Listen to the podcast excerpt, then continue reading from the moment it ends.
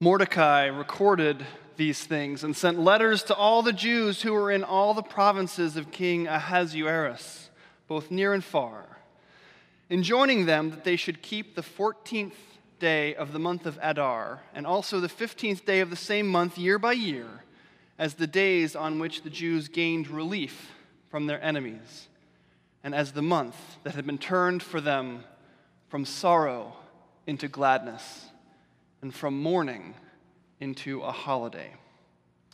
Please pray with me. Dear Father in heaven, we ask you this morning, as we do each week, to be here with us, and we trust that you are here. May my words be your words, and all of our thoughts your thoughts. We pray this in Jesus' name. Amen. Please be seated. There there are a couple of things that clergy hear all the time. The first and foremost of these is, I'm sorry I haven't been to church in a couple weeks. But probably the thing that I hear second most often is, So, what are you preaching on this Sunday? And the truth is, that's actually kind of a hard question for me to answer um, because I sort of say the same thing every Sunday. Um, and so, what I usually do when somebody asks me what I'm preaching on is shrug and tell them the truth. I'm going to preach about Jesus. This week, though, if you had asked me, what are you going to preach about on Sunday? You would have gotten a different answer. I would have told you that I'm going to preach about Esther. Now, I wondered when I looked at our reading from Esther what you all would think when it was read to you. I'm sure that you've all read Esther many times in your life, and so you didn't need for us to read this to you, and you had perfect comprehension of what's going on in this story. And when we said, you know, the word of the Lord, you all said, Thanks be to God for this wonderfully clear, self explanatory reading. And we didn't read anything out of Esther last week. We're not going to read anything out of Esther next week. In fact, I looked and I don't know if you all are aware of this, but we have a three year cycle of readings that are assigned to us. And this week, this reading is the only reading from Esther that you're going to hear, ever. So if you missed your chance to understand it, you're out of luck. Luckily, you have me. Um, and in fact, we don't even have a continuous reading from Esther this morning. If you look in your insert, we have a couple of different sections from chapter 7 and then three verses from chapter 9. We can't even offer you a continuous story to help you understand. We hear some names. We have this king Ahasuerus, king, Queen Esther, a Mordecai, a Haman. There's a deal made at a dinner party and a hanging but there's no possible way that you can be expected to know what's going on in the story. It's like watching two random three minute sections from a movie. You don't know who the characters are, you don't know how they relate to each other, and you certainly don't know the point.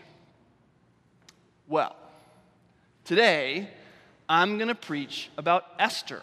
The book of Esther is too awesome to be treated so haphazardly.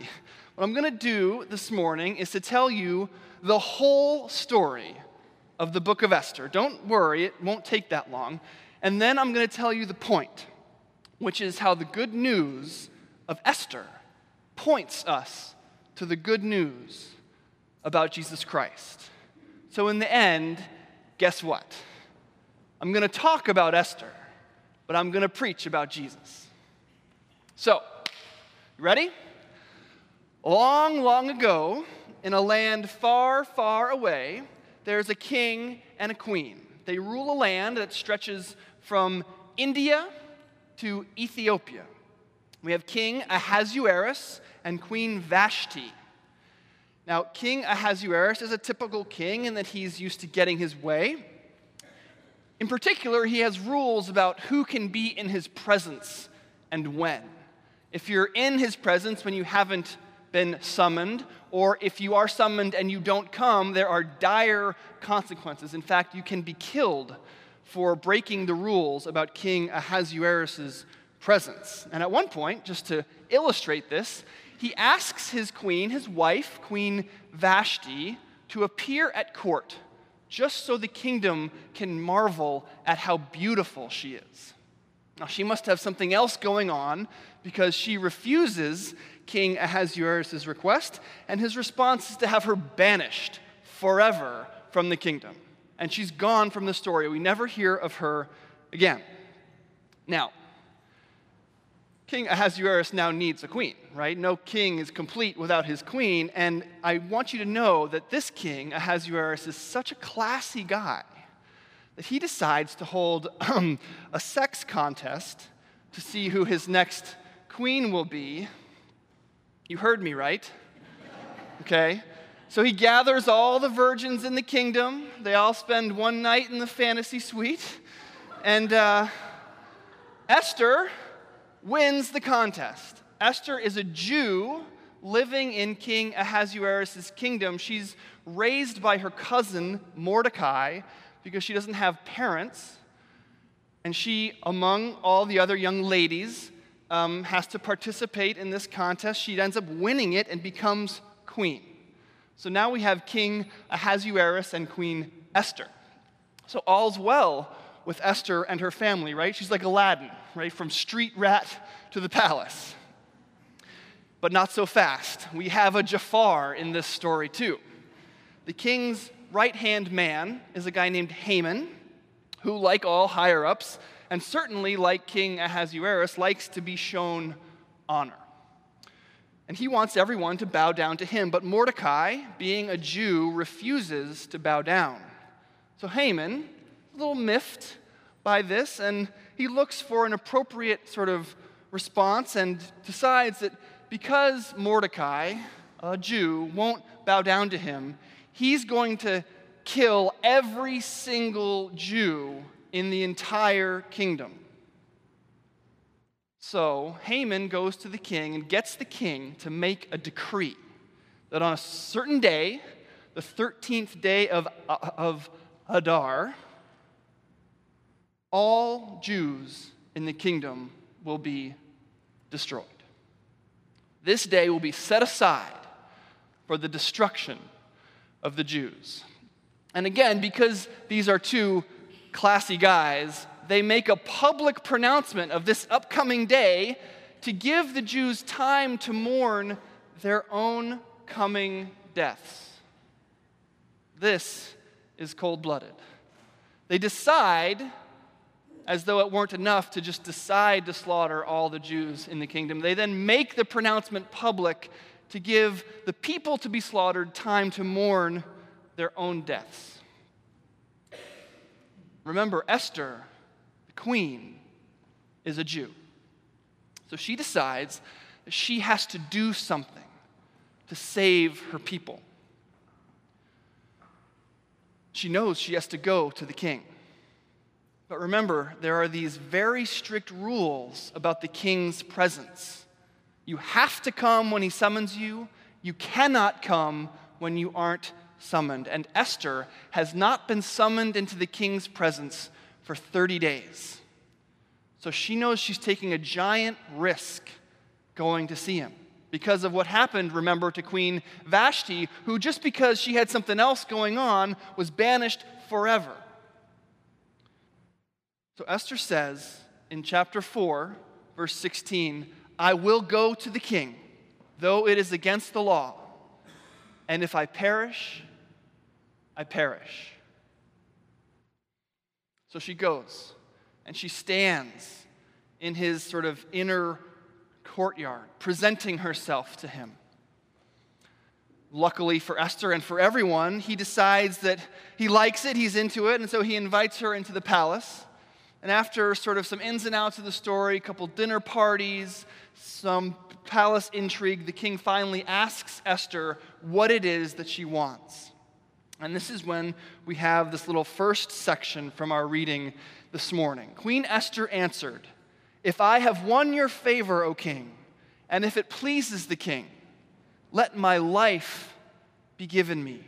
That is my petition, and the lives of my people. That is my request. So Esther petitions the king for the salvation of her people, and the king grants her request. And then he does something amazing. He decides, he decrees that the 13th day of Adar, the very day that had been set aside for the destruction of the Jews, he decrees that the Jews should instead conquer all of their enemies. And Haman, remember the Jafar character, the guy who's trying to get all the Jews destroyed, he gets hung on the same gallows that he'd prepared for Mordecai. Now here's Esther chapter 9 and verse 1. Now, in the 12th month, which is the month of Adar, on the 13th day of the same, when the king's command and edict were about to be carried out, i.e., the slaughter of all the Jews, on the very day when the enemies of the Jews hoped to gain mastery over them, the reverse occurred. The Jews gained mastery over those who hated them. And so, to remember this event, the Jews decided that the next two days would always be celebrated year after year after year, as we read in our reading, as days that had been, quote, turned for them from sorrow into gladness and from mourning into a holiday. Now, I promised that I would preach about Jesus. Now, here I go. The story of Esther, this amazing story with its ins and outs, is a clear foreshadowing of another story, the old, old story the story of the gospel, the good news about Jesus Christ. This, how God works in the story of Esther, is how God has always worked to save his people. You see, Ahasuerus set a decree that all of God's people would perish. Now, our God has set an unfortunately similar decree, for instance, in Romans chapter 6 23, that the wages of sin is death. We read a little bit about this in our gospel lesson this morning from Mark about getting rid of the part of you that is causing you to sin, right? If it's your hand, cut it off. If it's your foot, cut it off. If it's your eye, pluck it out. Whatever is causing the sin in your life, get rid of it so that you don't have to die. Well, of course, these superficial changes aren't really solving anybody's problem. It's not really my hand or my foot or my eye that's causing me to sin, is it? It's my heart. And I could argue convincingly, I think, that I could survive without a hand and without a foot and without an eye. But were I to cut out the thing that is actually causing me to sin, my heart, no one can survive that. The wages of sin is death. Now, Esther's people were targeted unjustly at the whim of the selfishness of Haman. We, on the other hand, are targeted justly due to our own selfishness and sin.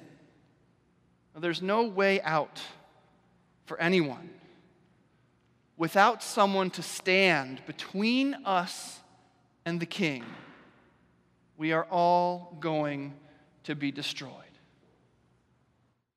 But Esther puts herself there, between her people and her angry king.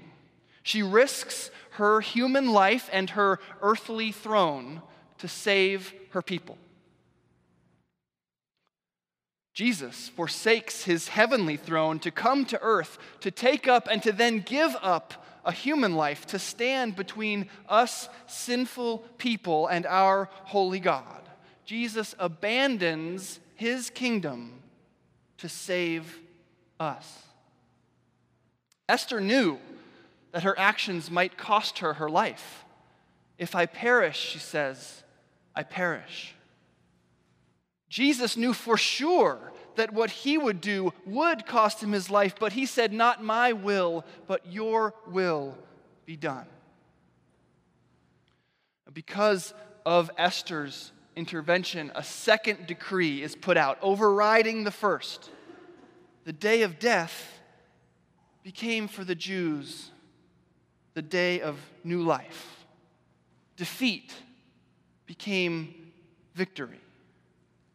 Because of Christ's intervention, a second decree is put out over us as well. The, the law of sin and death is overridden by the gospel of new life in Jesus Christ.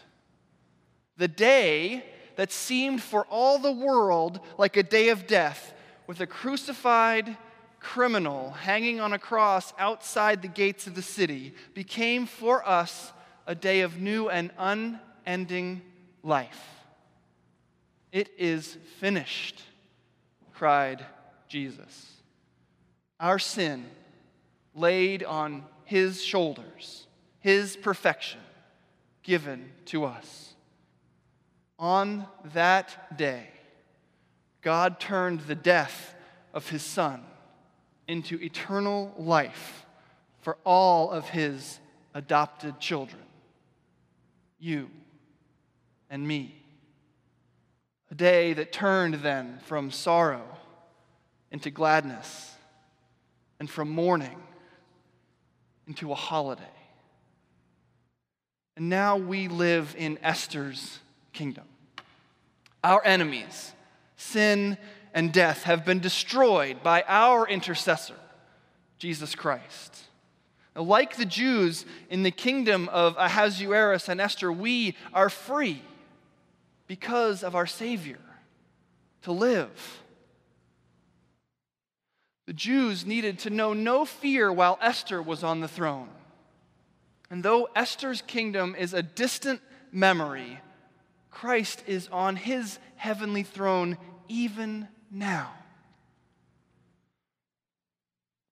There is no condemnation for us, his brothers and sisters. His blood still intercedes for us. He still stands in the courtyard pleading for us. His purity still covers our sinfulness every single day. Like Esther's people, we are safe on account of a Savior.